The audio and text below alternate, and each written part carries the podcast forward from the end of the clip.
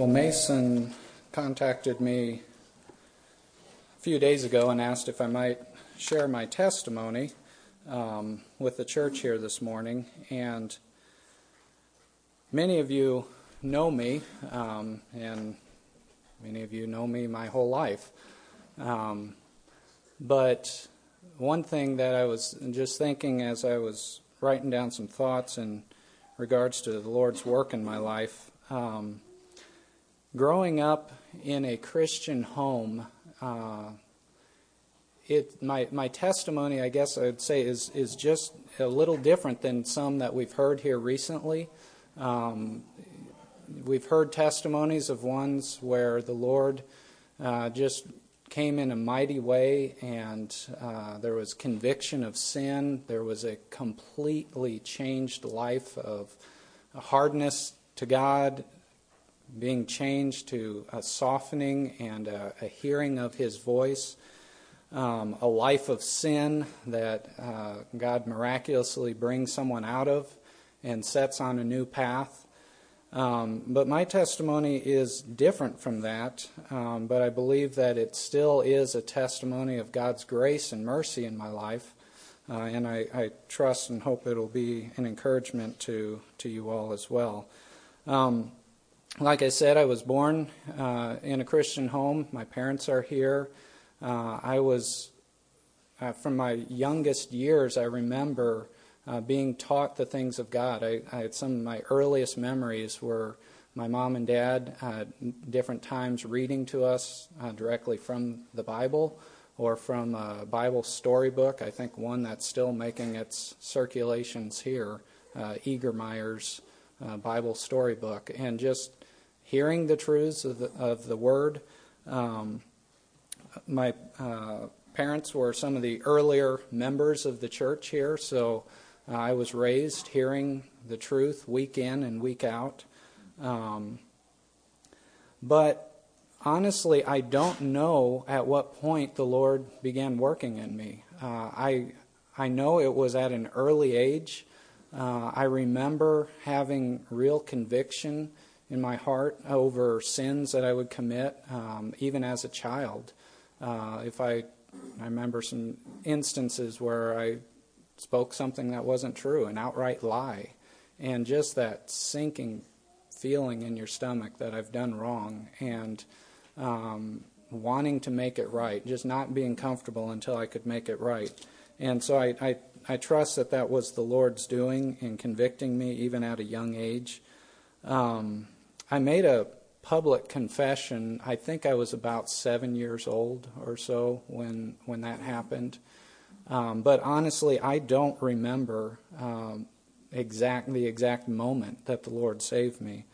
Um, and you know, at seven years old and before that, I have very little remembrance of what was going on in my life at that time, and and even my thought processes were very immature. And so my understanding of the gospel was very uh, shallow in one sense compared to the more mature thinking of an adult. But I do believe that the Lord was working in me at that age.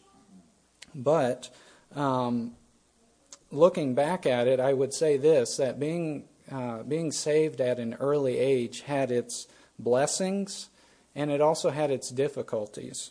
Um, the blessing is an obvious one um, the Lord spared me from so much uh, by saving me while I was young.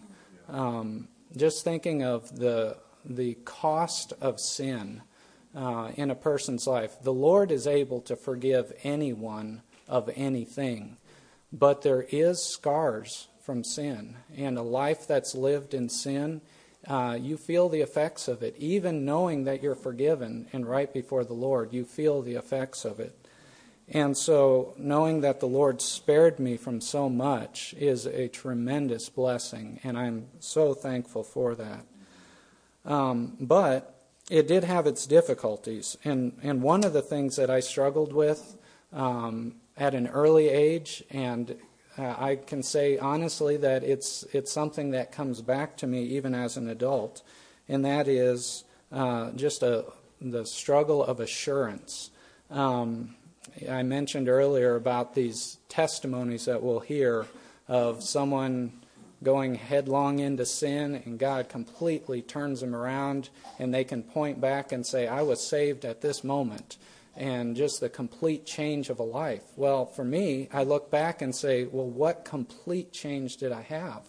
I was so young, I don't remember all the things that changed in my life. Um, and so I can't look back and say, This moment, this is when I was saved. Um, and again, it's a it's a wonderful thing to have been saved so young, but it does have it did have its difficulties for me just in struggle uh, with assurance.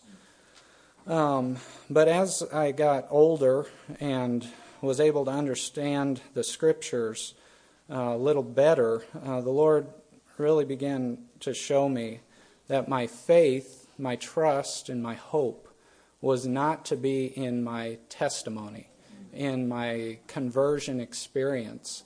But I wanted that. I wanted to be able to say, you know, I can look back to this time in my life and say, God saved me here. But I couldn't do that. Um, my only hope was to be in Christ, in what He has done, in His finished work on the cross. Um, I thought of the, the hymn there that we sing My hope is built on nothing less than Jesus' blood and righteousness. I dare not trust the sweetest frame, but wholly lean on Jesus' name. And that's, that's the only thing that I can hold on to, and that's the only thing any of us can hold on to. Even those who have had the more, you might call it, miraculous conversion story, still can't put their hope and their trust in that. It is in Christ and what Christ has done. One thing that, um, even as a believer, that I have found myself struggling with, um, and I have to just keep being brought back to the clear teaching of Scripture, is that I feel that I'm very prone to having a works mentality in my mind, anyway. I don't know how much it plays out practically in my life, but certainly in my mind. Um, I have no problem believing that Christ paid for my sin and that his perfect life and, perf- and his death on the cross uh, made atonement for my sin. I'm justified before him. But I continue to sin. And when I do, uh, I find myself being prone to thinking that somehow I need to merit favor in God's eyes, that I need to get back in good standing with Him. Um, he's displeased with me because I've sinned. Uh, I need to work up some righteousness so that He'll be pleased and so that He'll accept me again. And I don't know if some of you can relate to some of these thoughts, but it's clear from Scripture that this is wrong. This is a wrong mentality to have. Um, I thought maybe I could just share a couple of verses that the Lord brought to my mind in this regard. the first one is in 1 John chapter 1.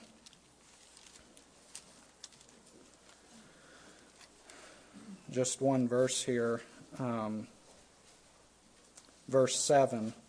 And really, it's just the, the last part of the verse. It says, But if we walk in the light as he himself is in the light, we have fellowship with one another and the blood of Jesus, his Son, cleanses us from all sin.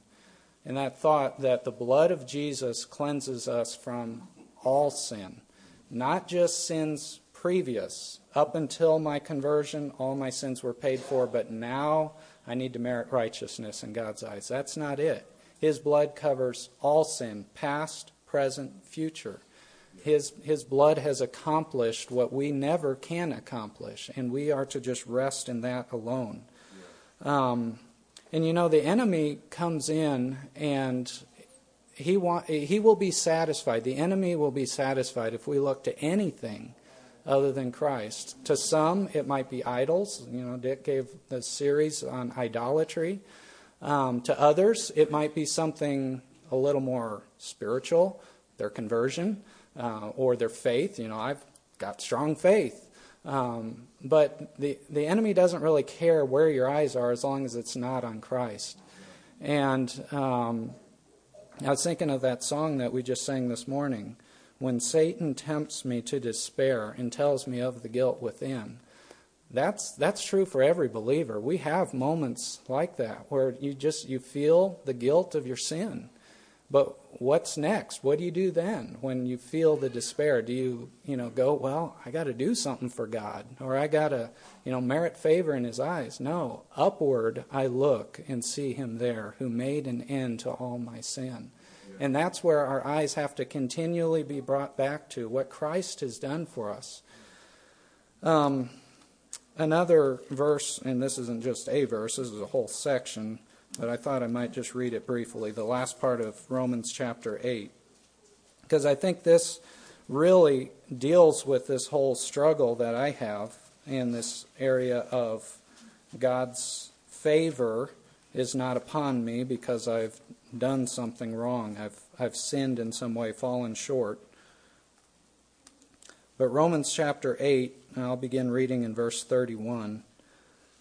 What then shall we say to these things? And of course, you all know this, this whole book and this chapter. Paul's been just laying out the gospel and what Christ has done for us. We're justified in his eyes, and so this is his conclusion. What then shall we say to these things? If God is for us, who is against us? He who did not spare his own son, but delivered him over for us all, how will he not also with him freely give us all things? Who will bring a charge against God's elect? God is the one who justifies. Who is the one who condemns? Christ Jesus is he who died, yes, rather, who was raised, who is at the right hand of God, who also intercedes for us. Who will separate us from the love of Christ? Will tribulation, or distress, or persecution, or famine, or nakedness, or peril, or sword? Just as it is written, for your sake we are being put to death all day long. We were considered as sheep to be slaughtered. But in all these things we overwhelmingly conquer through him who loved us. For I am convinced that neither death, nor life, nor angels, nor principalities, nor things present, nor things to come, nor powers, nor height, nor depth, nor any other created thing will be able to separate us from the love of God, which is in Christ Jesus our Lord. That's that sums it up. There isn't anything for the believer. There is nothing that is going to happen to us or anything that we are going to do that is going to separate us from the love of Christ. And so when when we begin to feel the guilt of a sin in our life or just not not honoring the Lord as we ought, when we feel that guilt, it is not that God's love is somehow less and that He's less pleased with us.